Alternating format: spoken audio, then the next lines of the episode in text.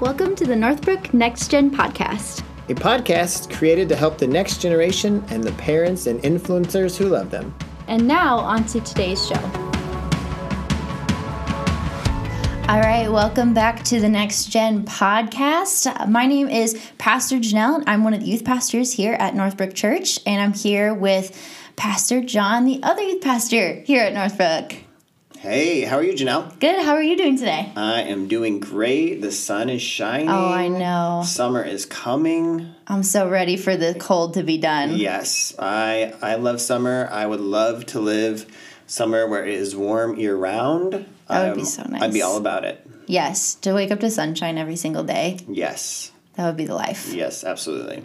Well, I'm so excited for today's episode. We titled it Fighting for Your Kids. And if you are new here, if you're new to this podcast, if you're new to Northbrook, um, we just want to give you a little background on both of us because uh, we want you to know who you're receiving these tips and advice from. So, um, I am one of the youth pastors here, like I said earlier, and I currently do not have kids yet, but I've been working with students um, and parents for about, oh my gosh, I think it's like almost five years now. Wow. That's crazy. Yeah. It's flown by. Um, but yeah, so I love working with students and I love helping and equipping parents to be the best parent they can um, and just helping them and cheering them on and helping them live their best life at home with their kids. And Pastor John, give let's uh, have you share a little bit of information about um, your life at home, what your family's like. Yeah, yeah. But before we go there, I definitely agree that I, I see uh, your passion, Janelle, for students and for parents raising kids that love God. And so it's really been cool for me to see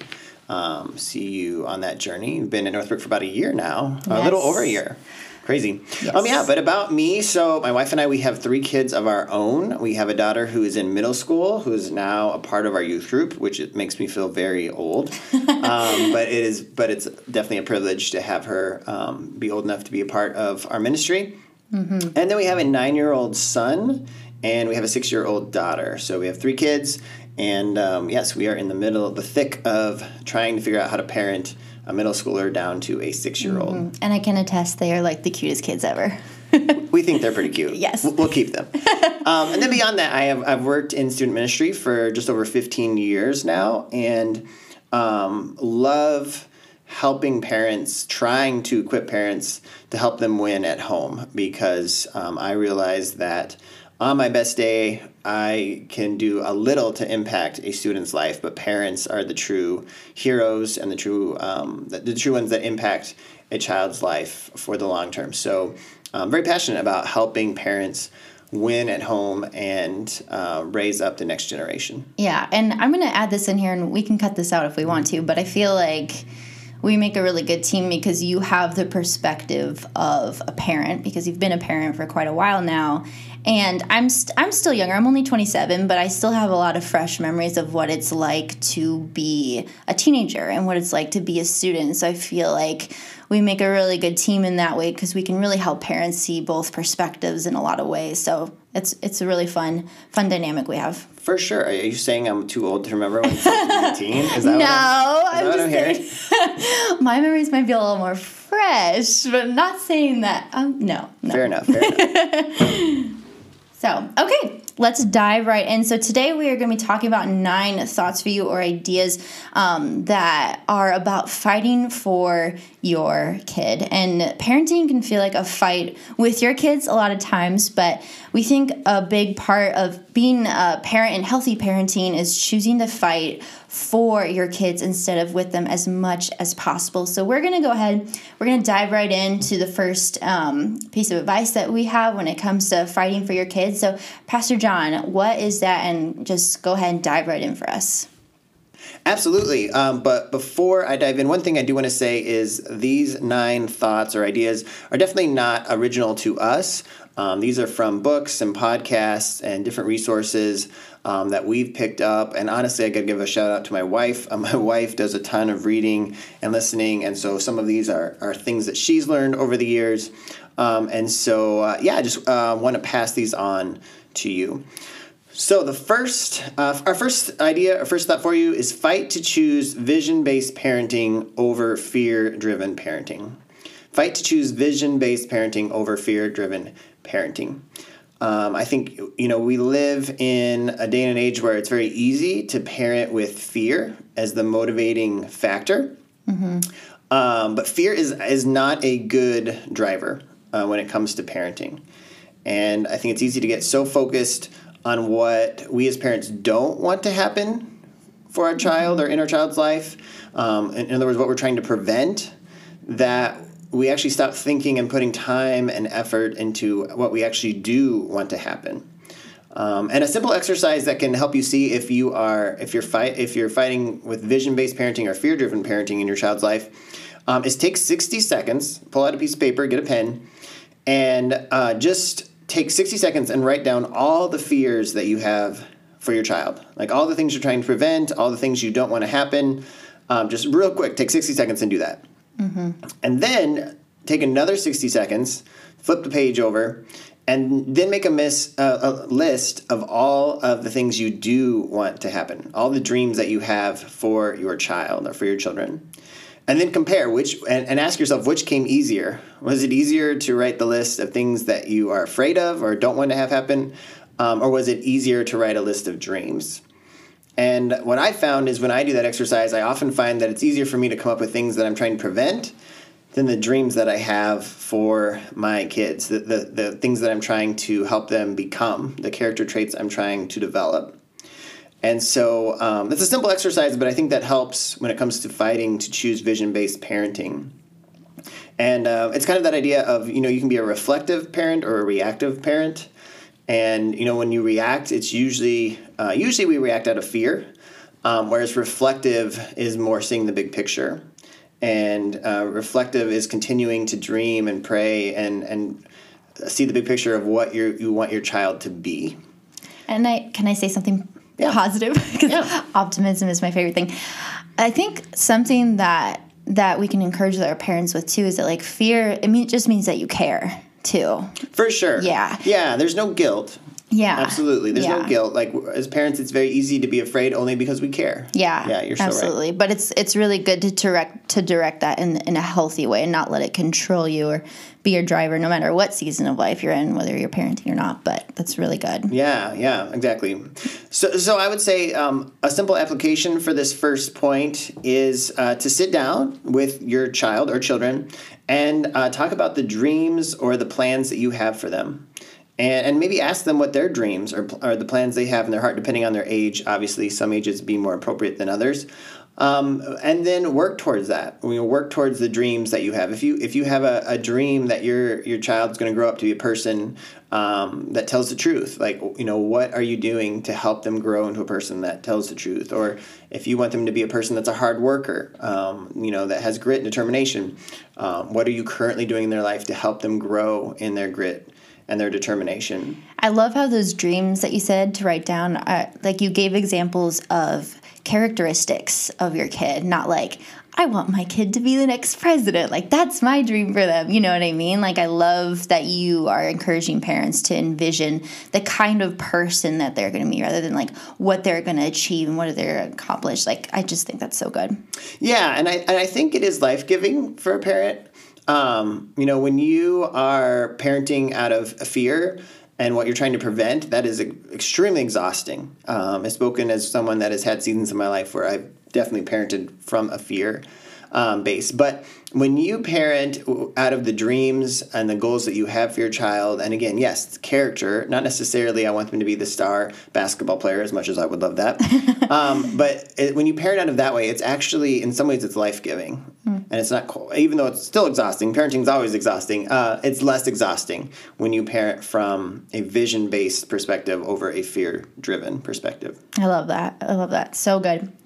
Okay, so jumping ahead to the next one, um, which is fight to understand the season you're in. So, Pastor John, why don't you unpack that for us? Yeah, so so parenting is a series of seasons, and um, I don't know, you know, what age uh, parent, you know, parents have um, the the children that parents have, what ages they are um, that are listening to this podcast, um, but parenting is a series of seasons. Yeah. And so when you're younger, Um, parenting is a season of primarily being a protector when, when children are really little, when they're babies. Um, you know, you're protecting them, you're keeping them alive. And as they slowly grow into the toddler stage, you're still protecting them and keeping them from falling down the stairs. And, um, and then slowly you begin to move into teacher role where you're teaching them. You're teaching them simple things like how to tie their shoes, um, how to eat, you know, all, all of the simple things of life. And then you begin to teach them as they get a little bit older more important things. Um, you know, you start to get into character development and teaching them the difference between right and wrong, telling the truth. Mm-hmm. And um, so it's important to understand the season you're in because eventually, as a child grows, you start to move from teacher um, to what I will call coach. And the difference between a teacher and a coach, uh, though there are some similarities for, for my purposes, is that while a teacher is instructing, a coach instructs and then allows the person on their team to go and do it. And so, as parents, it's important that we teach, but then it's also important as our as our kids get older um, to give them opportunities to get in the game, um, to, to have opportunities to go and and live life. And you're still coaching them, but it's it's from a little bit of a different distance. You're giving them a little bit of space to go out and to live life and to try out the things that you're teaching them. And um, and then from coach, as students grow older, um, we're starting to get into high school. You, you're, you're again the season changes and you move to more of a cheerleader and mentor where again your your role changes and now you're encouraging them you're cheering them on hopefully you're having opportunities to mentor them um, but it's it's different. It looks different than middle school or before middle school. And the goal, I think, is to have a smooth a transition as possible through the different seasons. And um, where parents can get into trouble, where I can get into trouble, is when I am stuck in a season, but my kid has moved past that. Yeah. So I am trying, what they need is a coach, but I'm still trying to protect and teach. And it's actually stunning their growth. That's good. Um, I, I'm afraid to let them fail. You know, a coach puts them in the game and he lets, and if he's a good coach, he'll put them in a position to score the winning shot or, or have the winning hit. But that also means they can fail. Hmm. Um, and sometimes as parents, we get so protective, we, we keep our kids out of the game because we think we're doing them a favor. Um, but we're actually stunning their growth. That's good. And so just being being aware of the season that you are in as a parent and what your kid needs from you. Um, and hopefully transitioning as smoothly as possible through the different seasons and different roles um, is super uh, super helpful, super important as a parent. Um, That's so good. Yeah, and I, I think yeah, yeah, and I think a great application question from this point uh, would be to ask yourself um, what am I doing now that my grown child will someday thank me for? Um, you know, what, am, how am I coaching them? How am I protecting them? How am I teaching them? How am I mentoring them, depending on what season of life they're in, in a way that someday they'll thank me for. And they may not thank me now in the moment for doing it, but someday they'll look back and go, "Oh, I get it." Yeah. Um, and so, um, yeah, simple application question. I think you can ask yourself. You know, it's so funny because as you're sharing this, I'm like thinking back to like how my parents did this a lot growing up and I I just I really appreciate like how much they set me up for like exactly what you're talking about, like being able to go out on your own and and they weren't afraid to like let me fail. You know, they would push me to go outside of my comfort zone. They would push me to try things that made me uncomfortable and because of that, you know, now as an adult, I'm not afraid to do things that sometimes I'm intimidated by or scare me or that I think I can't do. I like push and I I feel like they instilled that grit in me. So, I can speak and testify as someone someone who uh, as that kid who appreciates you know their parents and how they set their their child up for success in this area. So that's so good. I love that that teach the protector to coach transition mentality. That's that's really good. Oh. So okay jumping into the next one. Number three fight to help them cultivate a heart of gratitude hmm. so so what does that mean pastor john yeah yeah, so what's interesting is they've done a number of studies, um, and what they found is that young adults who cultivate gratitude in their teen years um, live happier and healthier lives regardless of the circumstances they find themselves in as an adult, hmm. which I think is just a huge revel- revel- revelation. Um, that is a huge revelation that as we parent our kids, you know, a lot of times I think it's easy for me as I parent my kids um, to say, "Oh, I just want them to be happy as an adult," and the temptation that parents uh, can lean towards is, "I want to make them happy now." Um, and hopefully they'll be happy as an adult. So I'm going to give them everything they want. Yeah.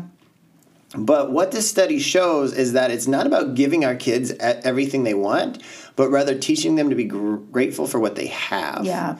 Um, and that is a shift. That is a big shift in in the way that a lot of parents parents. It was a shift for me when I when that kind of had that realization that my parents don't need or my, my kids don't need everything. Yeah. Um, what they what I can give them is a heart of gratitude.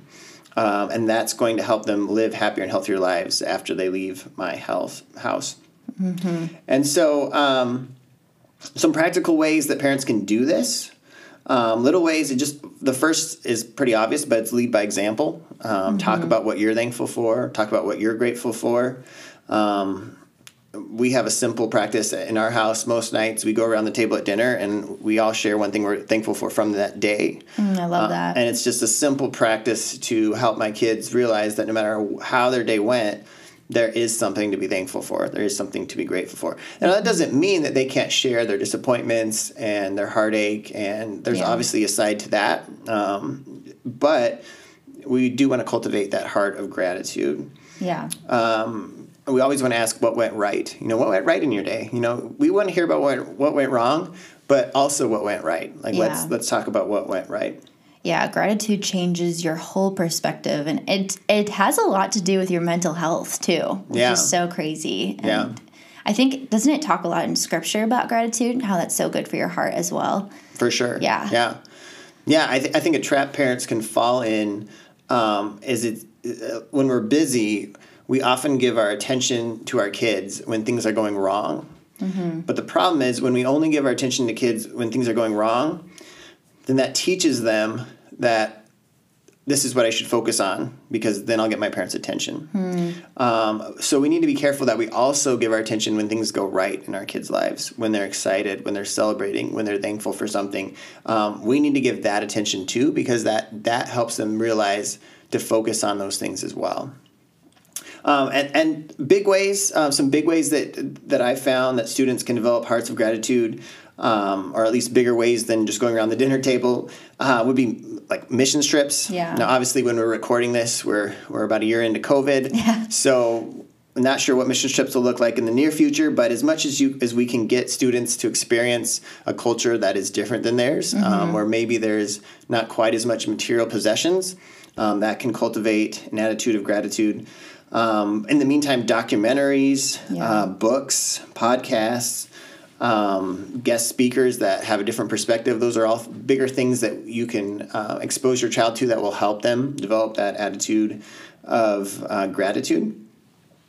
So those are a uh, those are a few of the bigger ways that I think uh, you can be intentional to help them um, grow that attitude of thankfulness. That's good.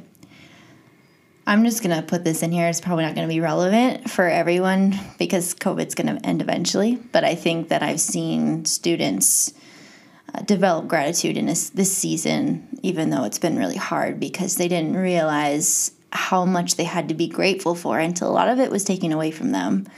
And so um, I think even in seasons of you know hardships, we can still definitely encourage our kids and our students to see gratitude even when they're facing challenging circumstances. So For sure.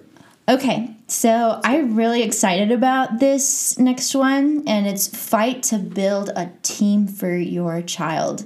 Um, I think this is so important and so essential. Um, just speaking as a um, young adult, and so Pastor John, can you give our parents a little picture of what this looks like?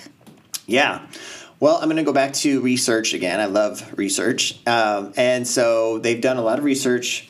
And what they found is that the chance of success in college and in life for young adults um, goes up dramatically when young adults have adults that are not their parents, so mentors, advisors, pastors, friends, um, that are guiding them and helping them and giving them advice.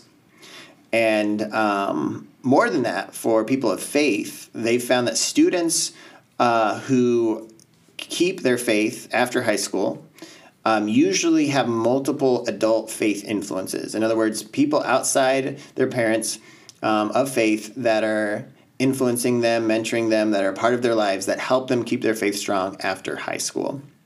And so that alone, I think, is worth saying, all right, we got to do whatever it takes to have adults surround our children as they as they grow up. A shameless plug, we have a perfect place where you can do that uh, here at Seven Student Ministries on Wednesday nights with your huddle leader. For sure, that is that is the reason that we have huddle leaders at seven. That this reason exactly. Yeah. Um, and so, just parents, just finding, um, being intentional to seek out adults that will influence your child. Um, it could be a teacher, it could be a pastor, um, could be a huddle leader at seven, it could be friends, um, could be relatives, neighbors. Um, finding adults that have uh, faith, that are wise, and just allowing them to be a part of their of your child's life, intentionally inviting them into your child's life. Um, you know, it's been said that this current generation coming up, even though they are so connected digitally, um, are in fact the loneliest generation. Yeah. Uh, it's one of the titles that's been given them because they just they lack the community that many of us experienced growing up. And so we, we really, as parents, we have to fight to not only give them community with their peers, which which I think is important, but also give them a community of adults that are fighting for them. Yeah. And if we can give them a community of adults who love them, um, who have wisdom and, and strong faith, uh, we, we are giving them such a leg up to succeed in their future just by surrounding them with a team of people that care about them. Yeah, and I definitely had this growing up. Like we had a really strong group of um, like church family friends, and it was just so cool. Like looking back, seeing how I didn't realize it at the time, and sometimes I was annoyed and thought they were just like cheesy and whatever.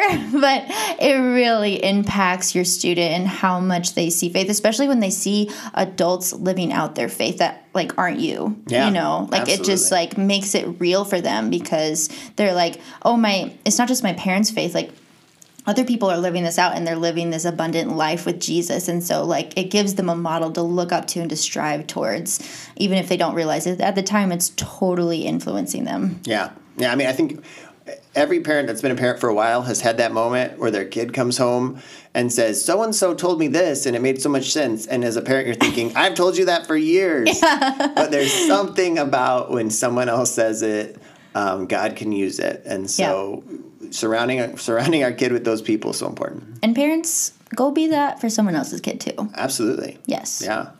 10 out of 10, definitely recommend doing that. Yeah. So, okay, moving on. Number five is fight to encourage or be your child's biggest fan. So, go ahead and unpack that for us.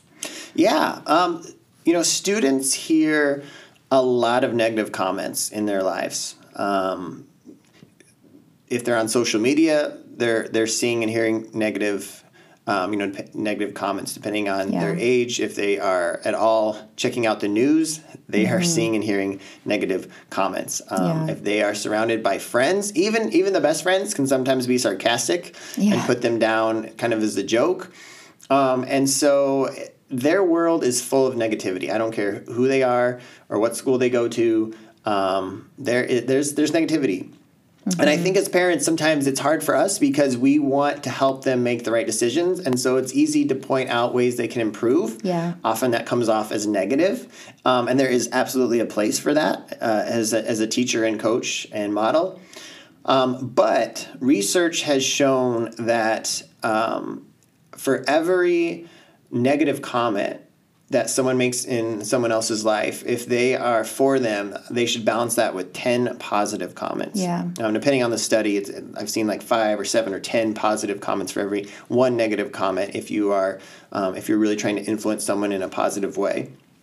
And so, um, my encouragement to parents is to encourage to encourage your child, to be a cheerleader for your child, um, to find ways to praise them and not just generically praise them, but specifically praise them. Yeah. Um, there's a there's a huge difference between generic praise. Oh, you're just awesome. Like that's that's generic and that's fine. But what would be better would be, hey, I love the way that you applied yourself and got an A on that test. Yeah. You know, it's so funny that you're saying this. I'm remembering all of a sudden this is like popping to my head.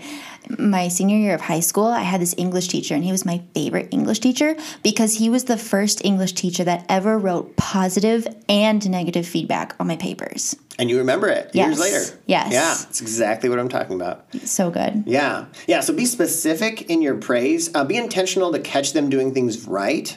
Um, we as parents are awesome at catching them doing things wrong, um, and sometimes we ignore when we catch them doing things right. When they, you know, when they open the door for someone at the store, or um, when they sh- actually do share with a sibling, or and do, they do compliment a friend. Um, point that out. You know, when it's appropriate, praise them for that. Say, "Hey, I noticed that you did that. I'm proud of you. That's awesome." um, you know, speak life over your child. Um, the Bible says that our, that we speak life and death with our tongue, and so be intentional to speak life.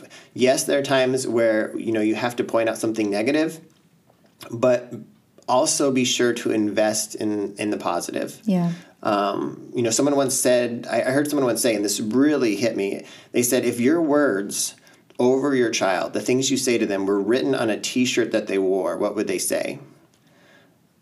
And that's kind of sobering when you stop, Wow. yeah, and think about if, if if the words that you said over your child in a given day were written on a T-shirt they had to wear. Um, would you be Would you be proud? Would you be horrified? That's deep. Yeah. Wow. yeah. It, it challenged me. It challenged me as I, you know, as I said, I have three kids, and when I think back on, there have been days where I'd be okay with the T-shirt they wore that had my words, and there'd probably be other days where I'd be horrified. But um, it really stops you and uh, makes you think about what you're saying, and it's just so important. Uh, to, to fight to encourage encourage your children be be a fan and catch them doing things right That's so good.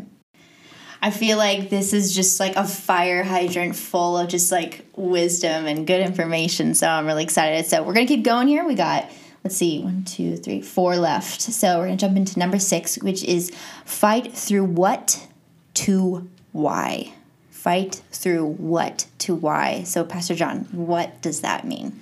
Yes. So you know, as a parent, I think it's I think it's easy to stop at um, what, and what I mean by that is um, information, like what we want our children to do, um, what we want them to think. Um, you know, I mean, let's be honest. How many parents have used that phrase "because I said so" when they're asked why they're supposed to do something?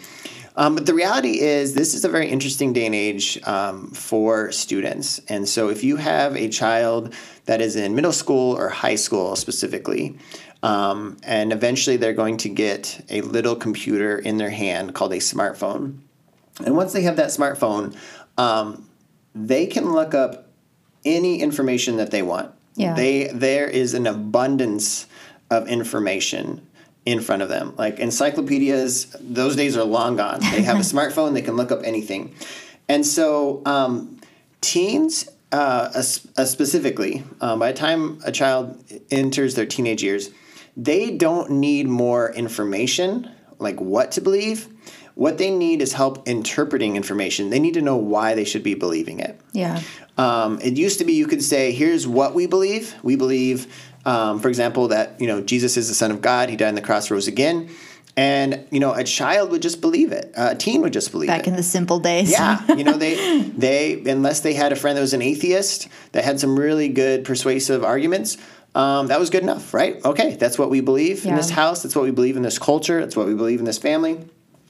But now a, a simple Google search and they can find endless information on why that is not true, on why Yeah. Jesus didn't die and rise again, why why that's made up. And so um, as much as we can as parents, we have to help our students, we have to help our children not just understand the what, but move past it to the why. Yeah. Why is this true? Why why does this apply to my life? Um, why why are these things things that I should give my life to? Because there's going to be someone else in their ear, whether it be online, whether it be a friend, whether it be um, a college professor.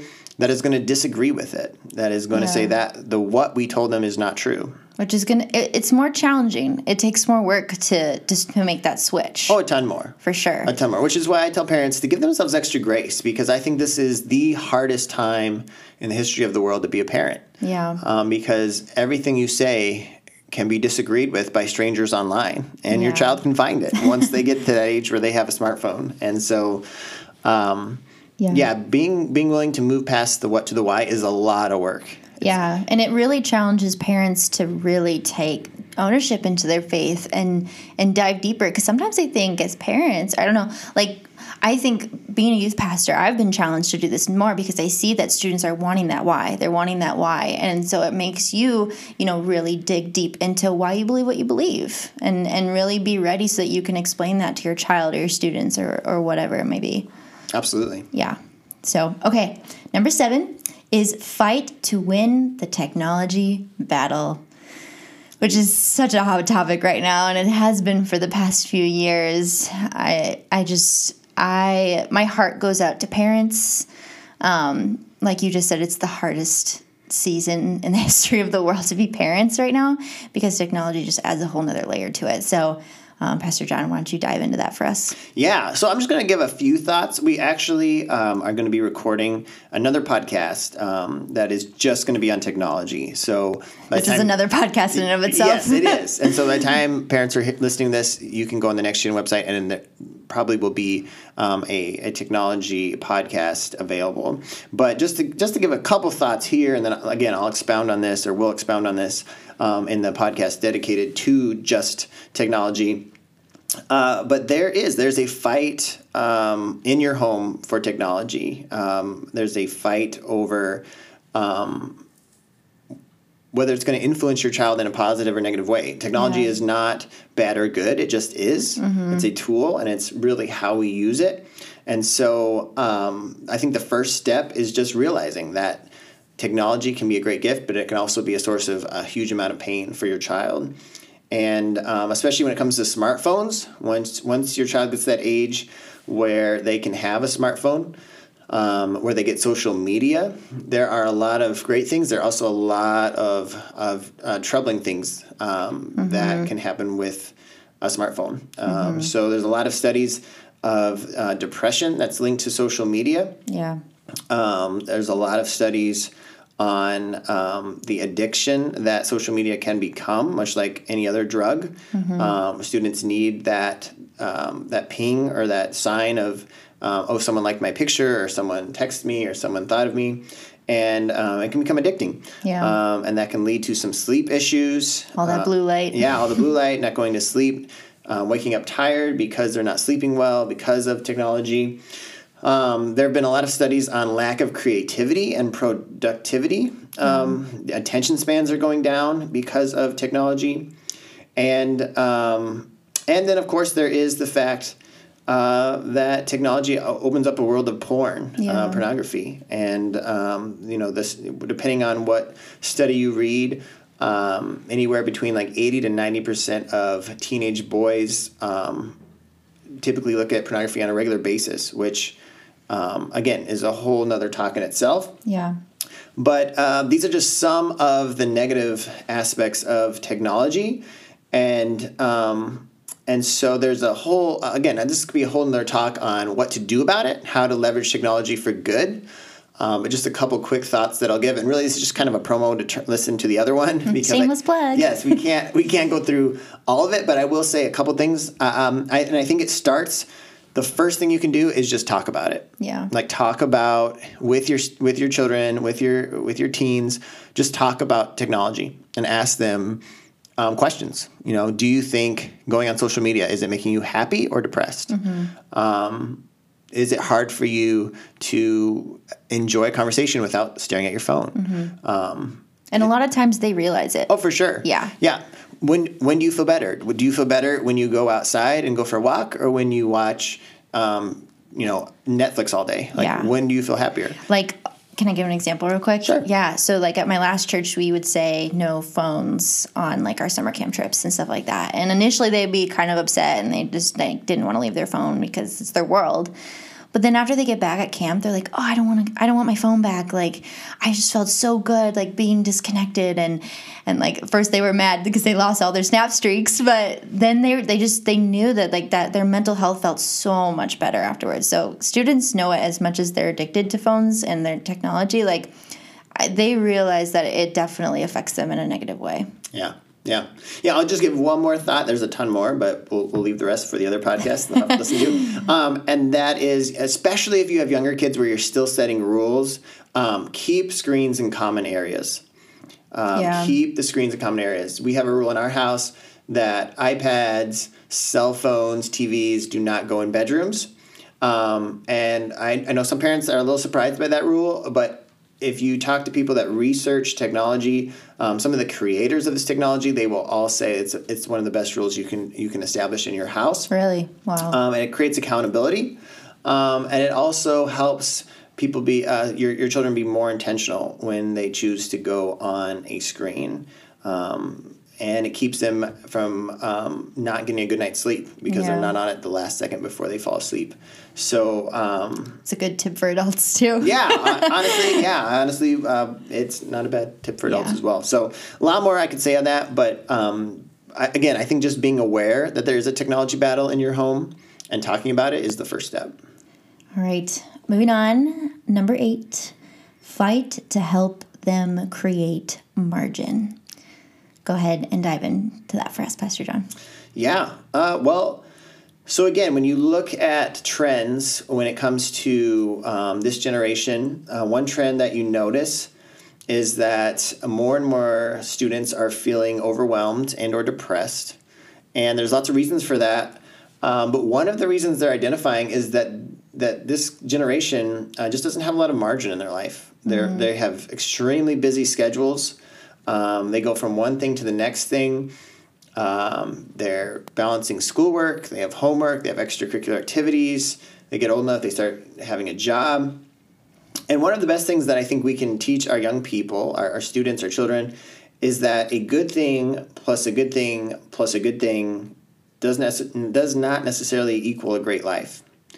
And so, in other words, if you get if you pack in too many good things into your schedule, it just results in stress. And so, helping our students create margin in their life where they pick and choose and say, you can't do everything. You weren't, in fact, God didn't create you to do everything. Yeah. Um, and so, pick and choose the best things and leave some margin. Um, they did a, a fascinating study in a school in Georgia a few years ago. Um, the school was having problems. Uh, their students were stressed, depressed. Um, students were failing classes, and so all this all the school did was they created a little period in the middle of the day uh, that was free space where students could go to a teacher if they had problems or just take a few minutes to breathe. And once they did that, their failure rate dropped 160% at the No way. Yeah. Yes, and the students and teachers in the school said they became less stressed. I've never heard that before. Yeah, crazy, crazy, but such a simple thing and yet so powerful. Wow. And so I just I just want to encourage parents to to fight to help your child have margin. Um, you know, it's it's interesting to me that over the 15 years of youth ministry, I feel like there's a, there's a concerning trend where more and more kids, when I ask them how they're doing when they come in on a Wednesday night, they sigh and they just say, "I'm just really busy." yeah. And at first, I kind of pushed back against that, and I thought, ah, they're just bad at time management. They're not really busy. Uh, but, the, but when I dive into that and I start asking questions, and I'm just curious, the more I start to go, oh my gosh, you are really busy. Yeah. You have a ton of homework. You you know you're in a school play or a sport. You have a part time job. You're trying to have a social life. You're trying to be a good um, Christian and come to church, and you are you are too busy. And so, just being aware of that as a parent, Yeah. um, helping our helping our children have good time management skills where they do um, steward their time well, Yeah. but also create that margin to just be, yeah. to just breathe, just enjoy life. And I feel like I can imagine that as a parent, that would be really, really hard because that is so countercultural, countercultural.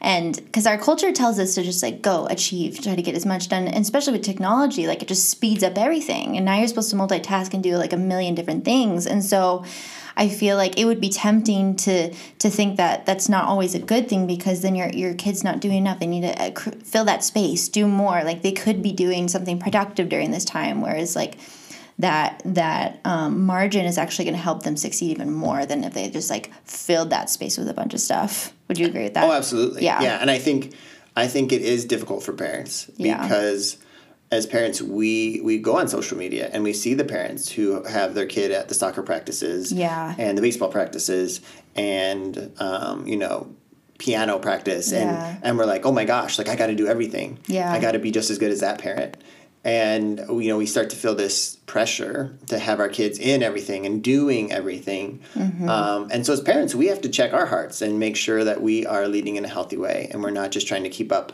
with the joneses or whatever Yeah. you know and um, so yeah it, it does come back on us as parents to Yeah. take to take a deep um, look at why why we're pushing the things that we are on, Yeah. on our kids and is it from a healthy place or is it from a, a competition a competitive place Yeah, and and being okay with the the margin that you create not being the norm. right Yeah, yeah absolutely and sitting in that. Yeah. Okay. Last but or last and finally, I was gonna say last but not least, but it is the last one. Um, so number nine is fight for the relationship, which I think is you know kind of all encompassing in a lot of the things we've just talked about, but it's really um, the cherry on top of everything that we've um, discussed in this episode. So, um, Pastor John, why don't you go ahead and dive into that? Yeah, I mean, this one is, is fairly simple, but I think very powerful. Uh, we have one of our values here in our next gen ministry at Northbrook is called "Fight for the Heart," and that's where this that's where this idea comes from. Um, it's the idea that you can do a lot of things as a parent, but if you lose your influence with your child or with your teen, um, you can't do much. And so, at, at the end of the day, um, influence comes out of relationship.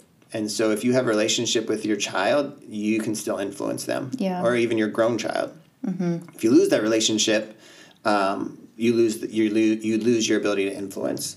And um, you know Andy Stanley uh, is a pastor in Atlanta, Georgia. In all of his parenting materials, he he always said that he parented in a way that he wanted his kids when they were grown to come over when they didn't have to. Yeah. And I think that's a great target to shoot for as a parent. Um, that you know you want to parent as best you can, but at the end of the day, you want to do whatever you can to fight for the relationship. Yeah. Can I give some one practical thing I think would be good? I think for parents, you know, just find what your student or sorry, your kid, find what your kid enjoys and thinks is fun and enter into that with them. Like try out like just entering into their world. Like if your son loves to play video games, play video games with him. Yeah, you might not enjoy it yourself as much, but um, he's gonna like feel that you are entering into his world, and and you that is I think just like a prime example of fighting for the relationship and having that um, connection to eventually influence them in the best way possible. Yeah, it's it's so funny you said that. Yesterday, uh, my son wanted to play video games with me. He went to play this game called Smash Bros.